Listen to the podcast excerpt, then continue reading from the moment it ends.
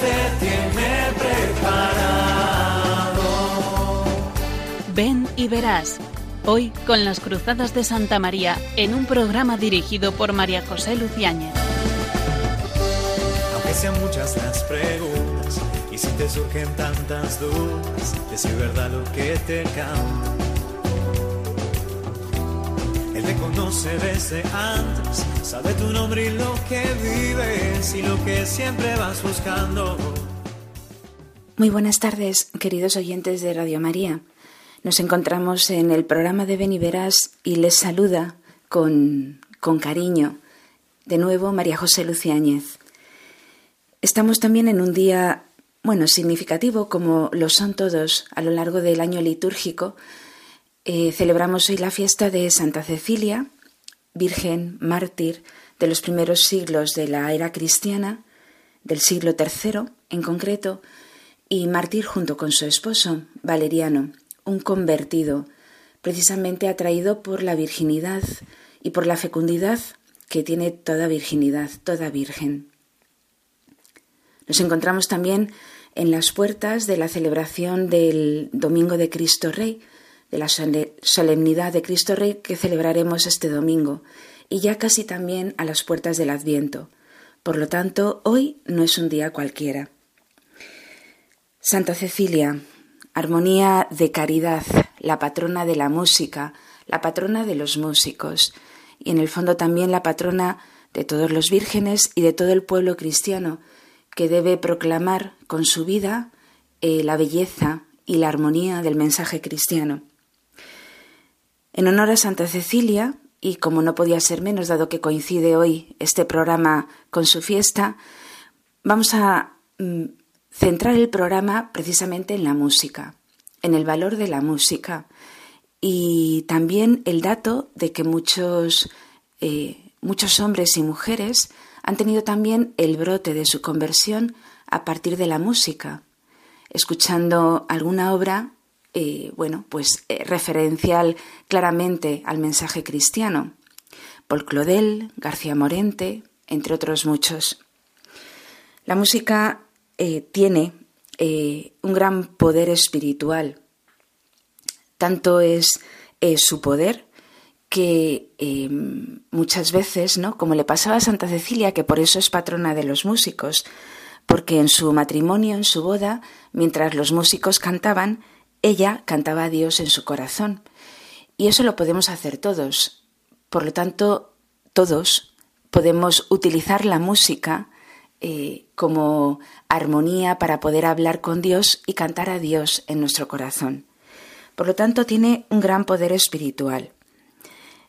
En los salmos encontramos mm, muchos textos que hacen referencia a la música como buena, la música es buena, eh, como alabanza a Dios, como adoración a Dios, tiene también un gran poder pedagógico, de enseñanza para los demás y también la música es belleza y Dios es la belleza. Por lo tanto, es un camino excepcional para poder alcanzar a Dios, para poder ser tocado por Dios y para poder también unirnos a Dios. A lo largo del programa iremos viendo distintos aspectos de la música, pero vamos a empezar eh, precisamente con una audición que nos pone en contacto con aquello que, por ejemplo, Paul Claudel eh, experimentó la víspera del día de Navidad cuando escuchó el Magnificat. Él lo escucharía en francés, porque es un autor francés. Nosotros lo vamos a encontrar en lo vamos a escuchar en castellano, pero creo que esta música ya nos prepara claramente para este programa. Lo primero, ¿Quién es Paul Claudel? Mm, él nació en 1868 en Francia y murió en 1955. Eh, aunque ya han pasado muchos años desde su muerte, pero podríamos decir que es contemporáneo nuestro. Él es un representante importante del catolicismo francés en la literatura moderna. Se le puede describir como político, Mm, porque él fue embajador, eh, académico, escritor, eh, poeta, tiene numerosas obras de poesía y numerosas obras también de prosa. Es interesante saber que, aunque creció en un ambiente eh, agrícola, en la picardía francesa, sin embargo fue un intelectual. Era hijo de un funcionario de mentalidad eh, ilustrada positivista y hermano de una famosa escultora. Lo significativo de su biografía es que a los 18 años, siendo, bueno, pues un liberal ilustrado como su padre, y yo creo que además eh, tendiente al comunismo, pues a los 18 años, en las vísperas de la Navidad en la Catedral de Notre Dame de París, mientras esperaba a un amigo, escuchando el Magnificat, pues experimentó una fuerte eh, fuerza eh, religiosa y una profunda conversión y pasó a ser un católico fervoroso, como dice él mismo. Incluso se planteó el ingresar en un monasterio benedictino, pero eh, los monjes le aconsejaron que sirviera a Dios en la vida laical. Estudió en la Escuela de Ciencias Políticas, eh, la Escuela Libre de Ciencias Políticas eh, francesa, y luego ya comenzó su historia ¿no? de, embajador, académico, literato, mm, etc. Em, es interesante colocarnos en el interior del corazón de estos grandes hombres que han pasado em, a la historia y que pasan precisamente por la labor tan fecunda que realizan a partir de su conversión. Es cierto que algunos tienen o algunos tenemos una vida un poco más atormentada entre idas y venidas, pero como dice el propio Paul Claudel, experimentó una profunda conversión que le pone en contacto con Dios y a partir de ahí su vida cambia. Pues eh, vamos a escuchar estas vísperas de Navidad que ayudaron a Paul Claudel en su conversión.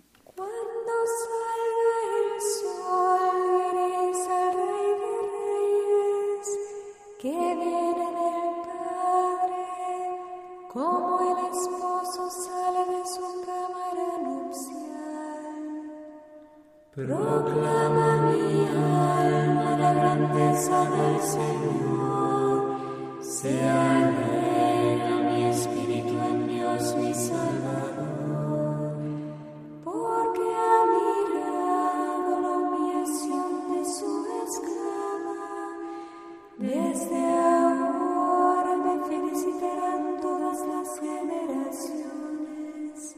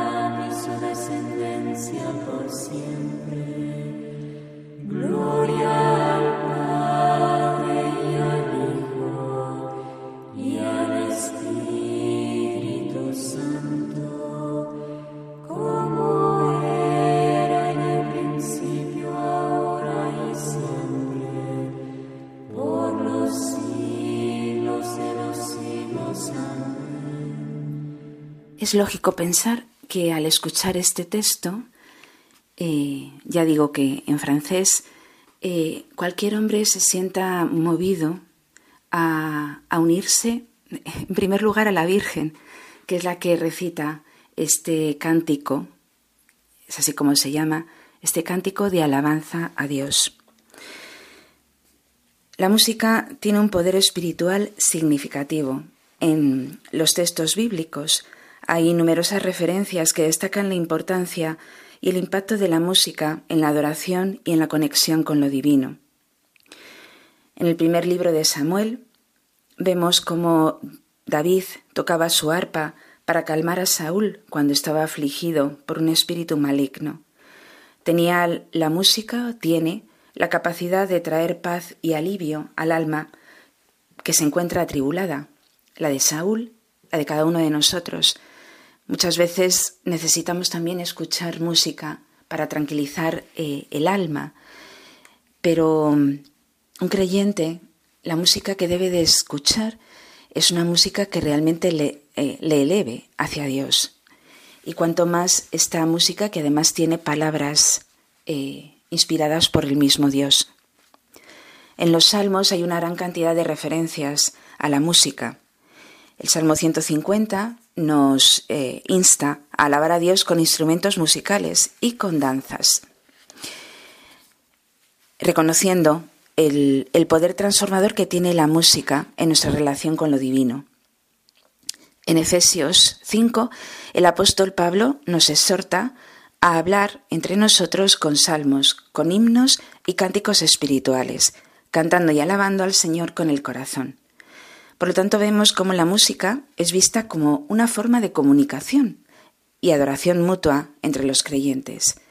Adoración, alabanza a Dios y comunicación entre los creyentes. La música también se utiliza en los textos bíblicos para proclamar y difundir la palabra de Dios. El libro de los Salmos es claramente un testimonio del uso de la música como una herramienta para compartir, enseñar, recordar los relatos y los mandamientos de Dios. Por lo tanto, tiene un poder indiscutible. Nos conecta con lo divino, nos permite alabar a Dios y adorarle, nos ayuda a comunicar y a difundir la palabra de Dios. Podemos claramente conectar, experimentar una profunda conexión con lo sagrado, y lo que es importante, nos ayuda también a conectar y a fortalecer nuestra fe. En el libro de Samuel muchas veces aparece David tocando el arpa y cantando. Era llamado por el rey Saúl para tocar música cuando éste se sentía angustiado, nos dice, como hemos dicho, el primer libro de Samuel. En el Antiguo Testamento, los levitas eran asignados como músicos y cantores en el Templo de Jerusalén. Eran responsables de tocar instrumentos y de dirigir los cánticos y alabanzas a Dios durante los rituales y las festividades religiosas.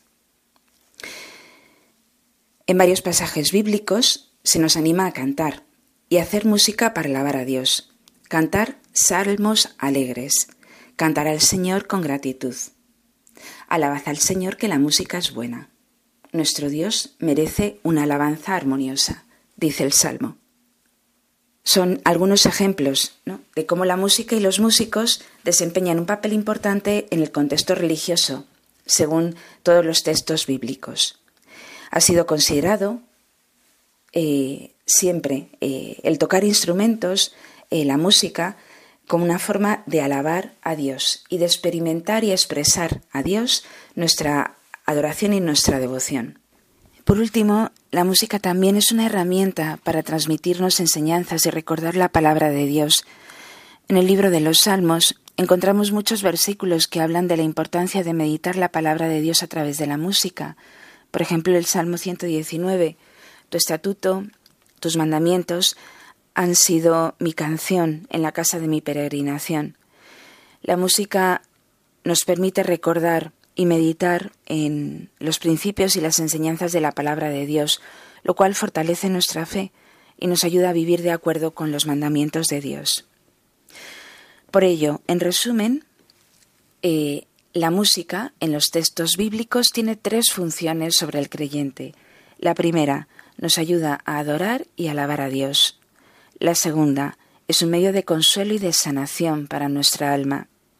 Dice el Salmo 42, De día mandará el Señor su misericordia y de noche su cántico estará conmigo. Tiene un efecto claramente sanador en nuestros corazones y nos ayuda a encontrar paz y consuelo en los momentos difíciles. Y una tercera eh, función, la música es una herramienta para transmitirnos también los mandamientos de Dios y ayudarnos a conocer lo que Dios nos dice en, en sus enseñanzas y en su palabra. Vamos a escuchar ahora un breve fragmento de un oratorio que compuso Héctor Berlioz en 1854 en París, La infancia de Cristo. El oratorio se divide en tres partes. La primera, el sueño de Herodes, dividida a su vez en varias piezas, todas ellas. La segunda parte, la huida a Egipto. Y la tercera parte, la llegada a Saís, donde la Sagrada Familia es recogida por una familia ismaelita. El sueño de Herodes tiene varios fragmentos. Uno de ellos es em, la visita de los pastores a la Sagrada Familia y una vez que los pastores se han ido, después de adorar al niño, mm, comienza ¿no? Eh, un pequeño fragmento que se titula El reposo de la Santa Familia antes de, huir a Egipto. Mm, los pastores se despiden, la Sagrada Familia queda en silencio, queda recogida, reposada.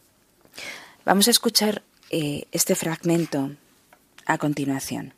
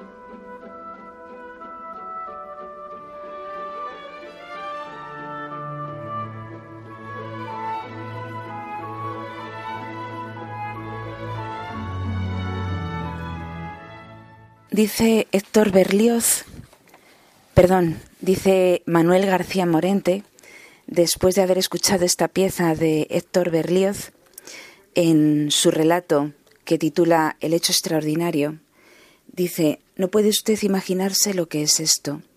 Si no lo conoce, es algo exquisito, suavísimo, de una delicadeza y ternura tales que nadie puede escucharlo con los ojos secos.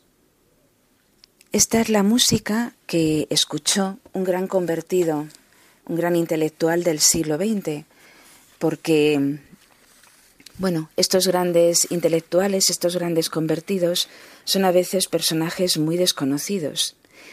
Manuel García Morente fue profesor de filosofía, un gran intelectual, fue decano de la, y, bueno, y prácticamente constructor de la Facultad de Filosofía que, que ahora pertenece a la Universidad Complutense de Madrid y fue retirado de su cargo y después de, bueno, varios acontecimientos en su vida personal, la muerte de su yerno, en, que fue asesinado al comienzo de la guerra de la guerra civil en España y mm, él, no, eh, precisamente por por la amenaza contra su vida también eh, fue enviado a París. ¿no?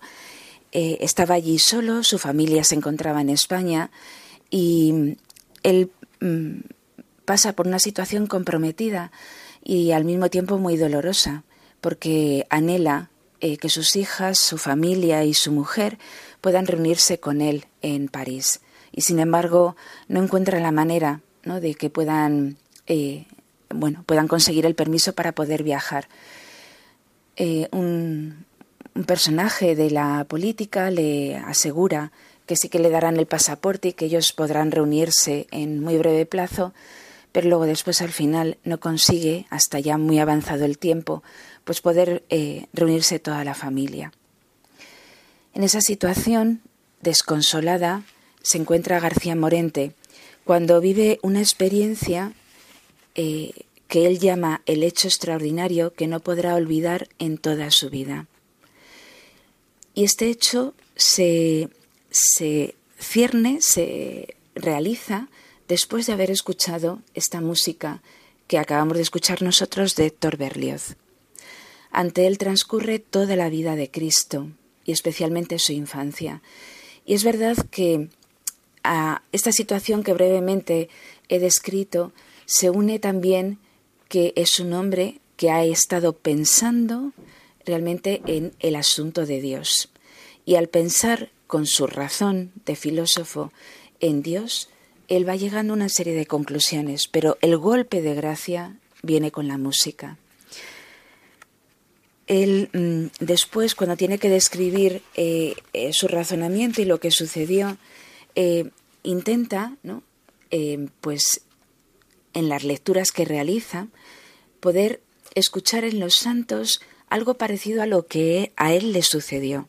Dice, de hecho, que al leer un pasaje de Santa Teresa en donde describe algo parecido, en el capítulo 27 de la vida de Santa, Teresa, de su vida, dice que estando un día del glorioso San Pedro en oración, vi, cabe mí o sentí, por mejor decir, que con los ojos del cuerpo ni del alma no vi nada, mas parecíame estaba junto cabe mí Cristo, y veía ser él el que me hablaba, a mi parecer. Luego fui a mi confesor, harto fatigada a decírselo. Preguntóme en qué forma le veía. Yo le dije que no le veía. Dijo, díjome que como sabía yo que era Cristo, si no le veía.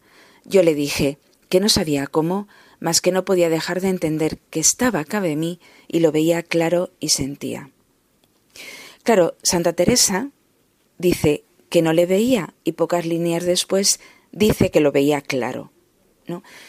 Algo parecido dice el propio García Morente, profesor de filosofía en la universidad, que algo parecido le pasó a él. No lo vio, estaba solo en la habitación. Con los ojos de la, del rostro no podía ver a nadie porque no había nadie. Dice ahora, él señala que claramente él con mayúsculas estaba ahí, delante de él. Por eso cuando relata a Monseñor García La Higuera en, este texto, que luego se publicó con el nombre de, con el título del hecho extraordinario, dice que le daba vergüenza y pudor decírselo eh, y contarle esas cosas, ¿no? Porque, bueno, porque sentía vergüenza puesto que era un acontecimiento que no podía relatar con sus sentidos, porque no lo sentía, pero lo veía. El, eh, ese acontecimiento tuvo lugar en 1937, murió en 1942 y afirma que ningún día después de su vida ha podido dejar de pensar en este hecho con mayúsculas. Eh, además, dice que al día siguiente ¿no? de haber recibido eh, esta visita de Cristo, por la cual Él se hace presente después de la música, em, dice que al día siguiente ya tuvo la convicción de que Él tenía que ser sacerdote y de hecho se ordenó sacerdote en 1940 y en 1942 murió. Bueno, pues es otro acontecimiento de conversión que tiene lugar después eh, y, a, consecuencia ¿no? de, la, de una audición de la música.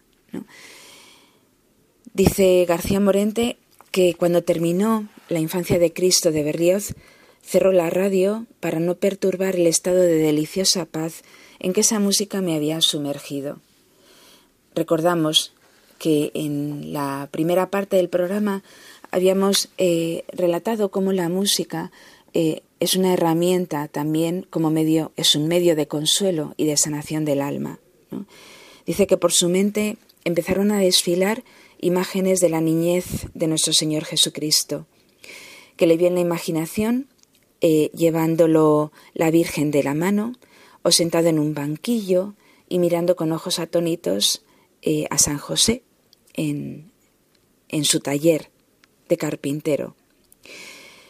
Luego después continuó con su vida, dándole el perdón a la mujer adúltera, eh, Vio también a la Magdalena lavando y secando con sus cabellos los pies del Salvador, y luego después le vio atado a la columna, al Cireneo ayudándole a llevar la cruz, a las santas mujeres al pie de la cruz, y así fue eh, agrandando en su alma la visión de Cristo, de Cristo hombre, clavado en la cruz. Los brazos de Cristo crecían, crecían y parecían abrazar a toda aquella humanidad doliente, y cubrirla con la inmensidad de su amor. Y la cruz subía, subía hasta el cielo y llenaba el ámbito todo, y tras de ella también subían muchos, muchos hombres y mujeres y niños, subían todos, ninguno se quedaba atrás. Solo yo, clavado en el suelo, veía desaparecer en lo alto a Cristo, rodeado por el enjambre inacabable de todos los que subían con él. Solo yo me veía a mí mismo en aquel paisaje ya desierto, arrodillado y con los ojos puestos en lo alto, y viendo desvanecerse los últimos resplandores de aquella gloria infinita que se alejaba de mí. Claro, dice también, no me cabe la menor duda que esta especie de visión, de contemplación, no fue sino producto de la dulce y penetrante música de Berlioz, pero tuvo un efecto fulminante en mi alma. Ese es Dios, ese es el verdadero Dios, Dios vivo. Ese es Dios, Dios que entiende a los hombres, que vive con los hombres, que sufre con ellos. Bueno, pues eh, ese hecho extraordinario fue la conversión de, eh, de Manuel García Morente un gran desconocido que nos ha dejado múltiples obras, en las cuales destaca esta relación íntima entre la razón y la fe, entre la vida intelectual y la religiosidad más profunda. Pues después de haber escuchado la conversión de Manuel García Morente eh, a través de la música, vamos a hacer otra breve pausa para escuchar otro acontecimiento que influyó, otro acontecimiento mediado por la música que influyó notablemente en otro gran intelectual de nuestro siglo XX y XXI. No se vayan, que después de la música continuamos con el programa.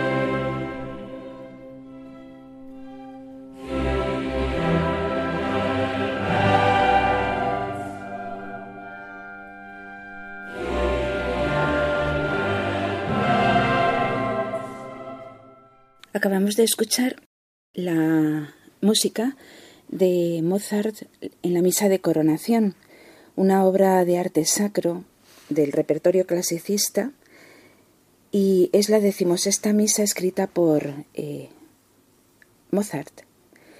Escribió especialmente esta misa para las celebraciones de Pascua de marzo de 1779 y muestra claramente la nueva madurez del compositor con respecto a a, otras obras quizá anteriores.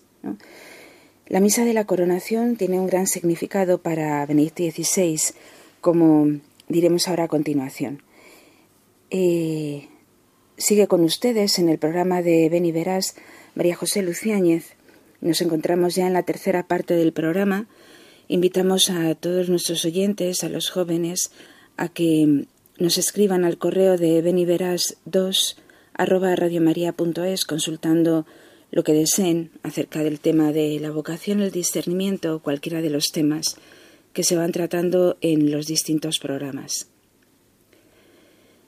Decíamos en, en el intervalo anterior del programa, en el que hemos repasado en la primera parte la conversión de Paul Claudel al escuchar el Magnificat en las primeras vísperas de Navidad, en Notre Dame de París.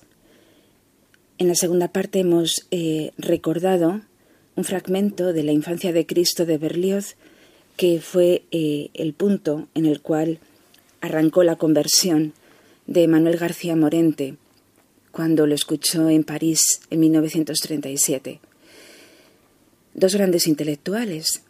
Y como decíamos en, antes de la, de la música que acabamos de escuchar,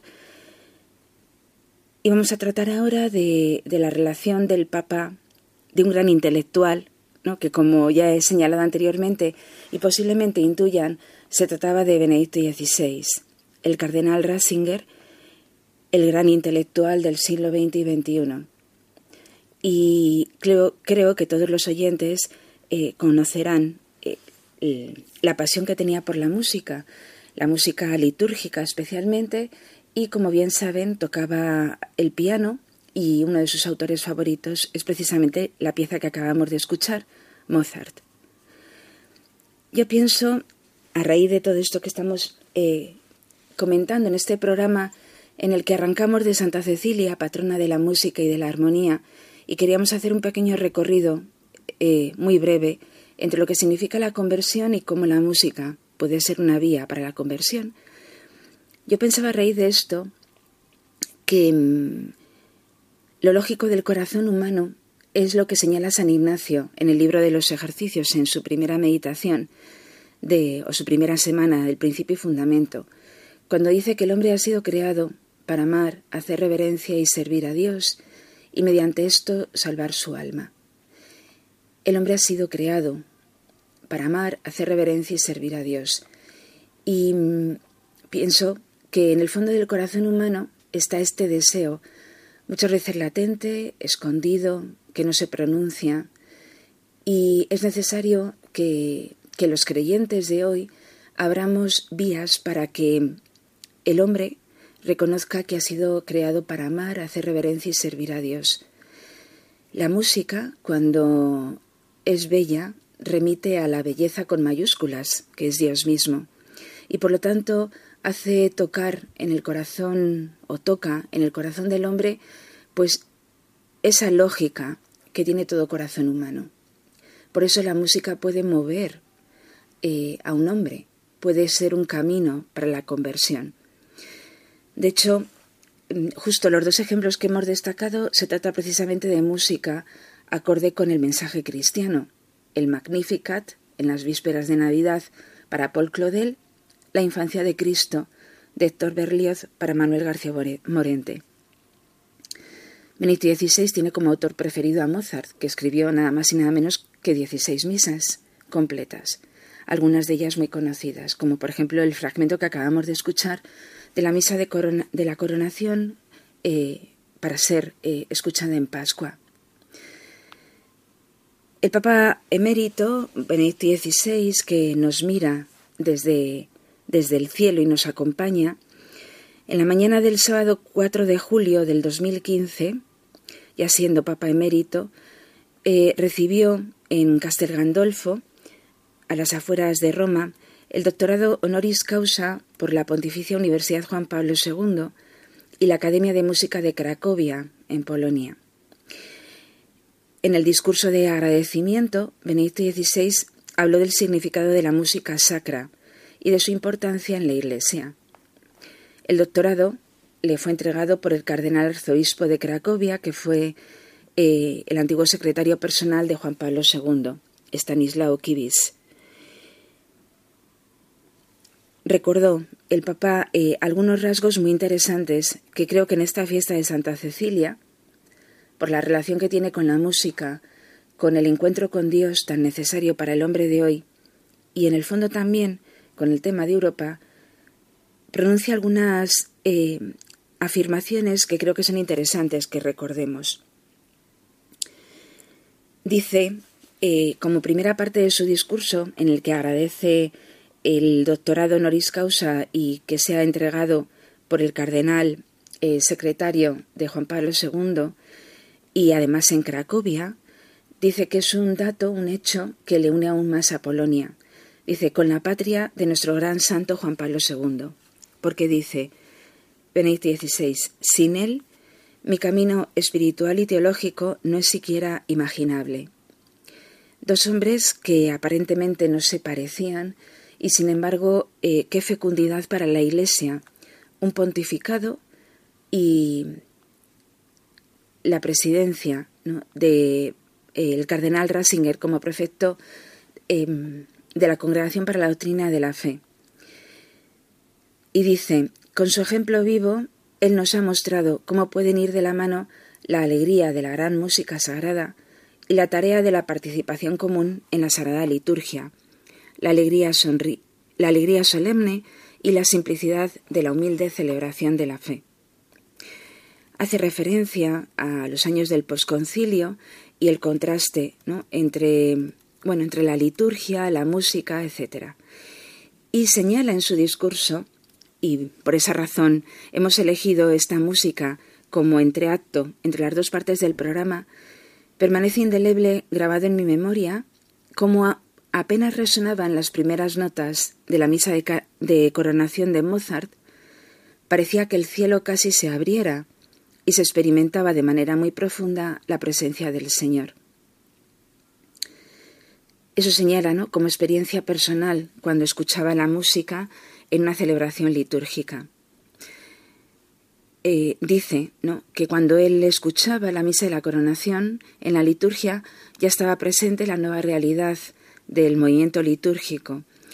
Dice sobre todo a través de uno de los capellanes que fue después el rector del seminario de Frisinga.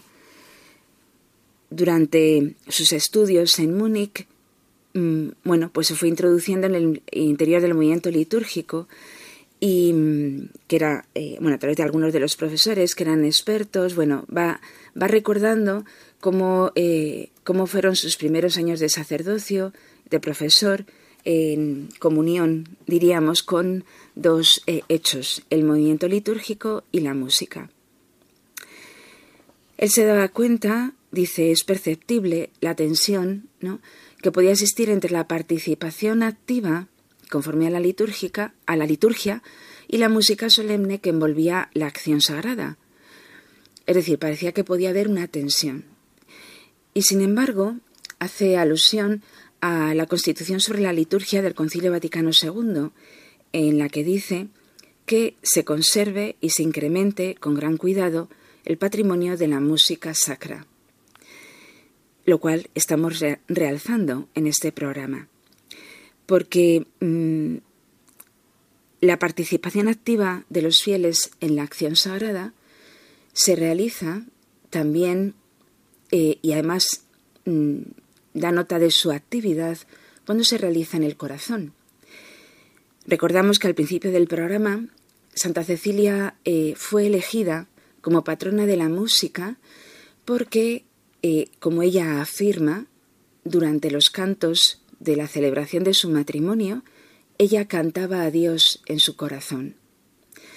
Porque la liturgia se realiza también en el corazón de los fieles no se realiza mediante hechos externos, sino fundamentalmente en el corazón.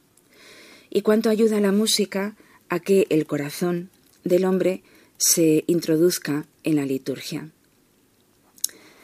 Dice el Papa emérito, es justo hacerse las siguientes preguntas de fondo, y por ello vamos a acudir al fondo, a la profundidad. ¿Qué es en realidad la música? ¿De dónde viene y a qué atiende? Y dice, pienso que se pueden localizar tres lugares de los cuales proviene la música. Un primer lugar es la experiencia del amor. Cuando los hombres fueron atrapados por el amor, se dio en ellos otra dimensión del ser, una nueva grandeza y amplitud de la realidad, y ella empuja también a expresarse de un modo nuevo. La poesía, el canto y la música en general nacieron de este ser tocados, de este quedar afectados por una nueva dimensión de la vida. La experiencia del amor. La música nos toca y nos ayuda a realizar esta experiencia del amor. De hecho, yo les recomiendo eh, eh, que lean el Hecho Extraordinario de Manuel García Morente como lectura espiritual. Es un, texto muy breve en el que él cuenta eh, cómo fue su antes, su después y durante el hecho extraordinario provocado por la infancia de Cristo de Berlioz.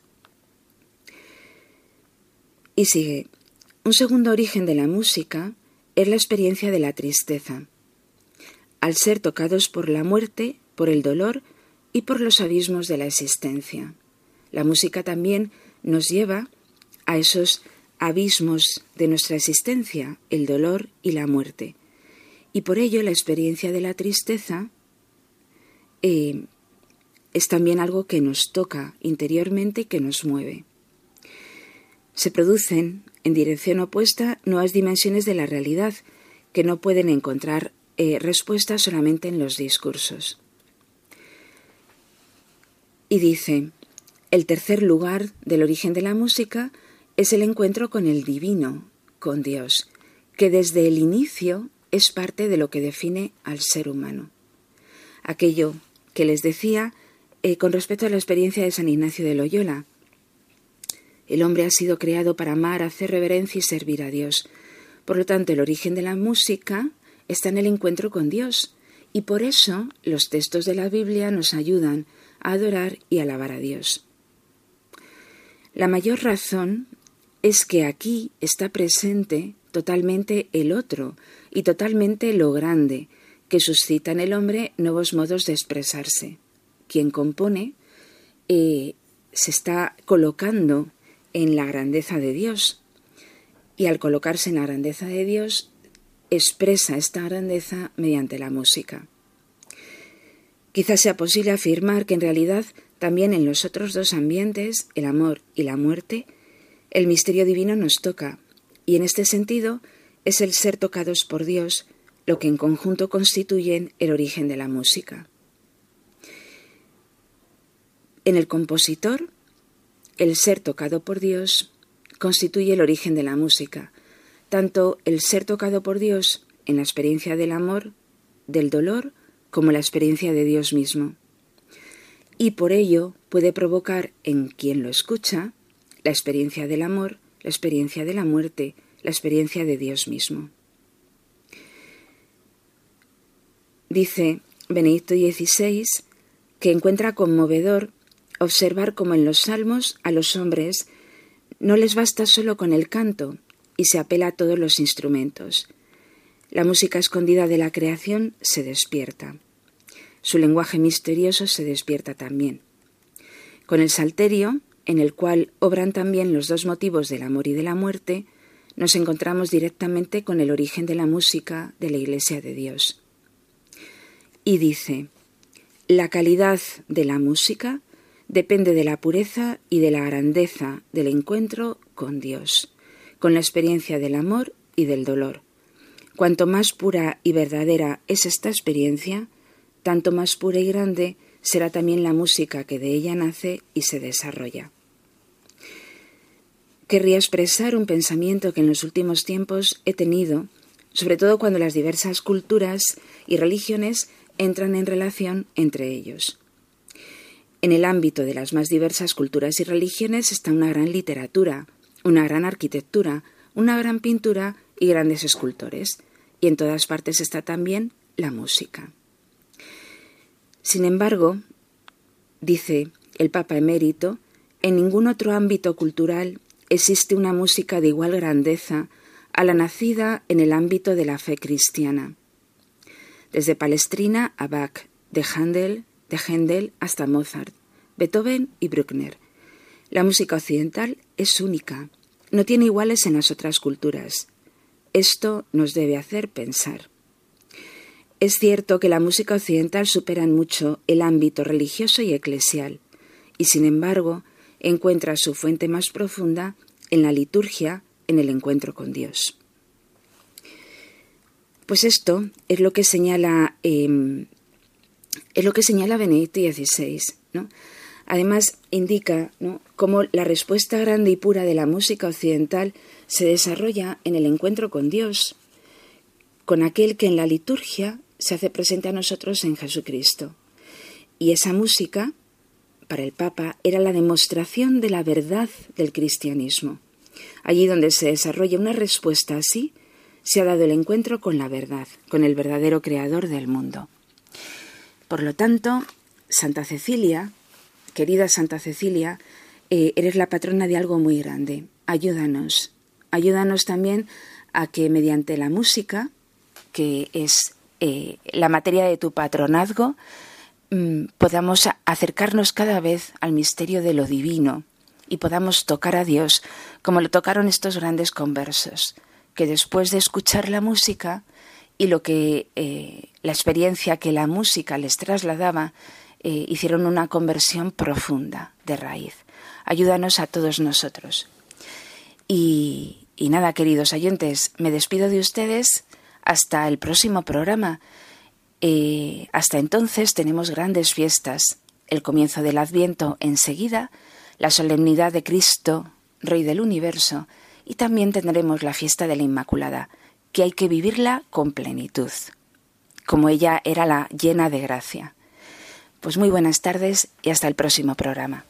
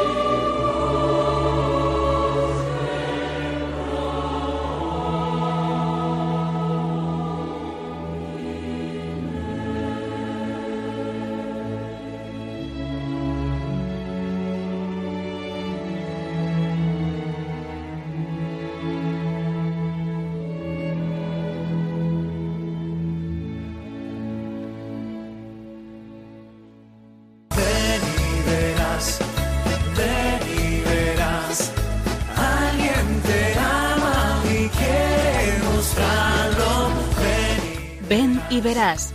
Hoy con las Cruzadas de Santa María en un programa dirigido por María José Luciano.